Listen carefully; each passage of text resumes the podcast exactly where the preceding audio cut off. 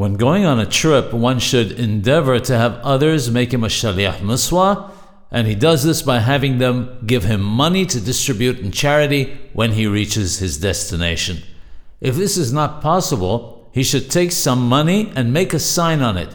He should then say that when he reaches his destination, he will, beli neder, give it in charity for the Ilui Neshama, the raising of the soul of Rabbi Meir Baal Hanes.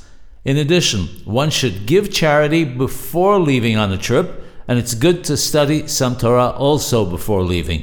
In fact, one should give charity on a daily basis before leaving on a trip because giving charity is a great protection.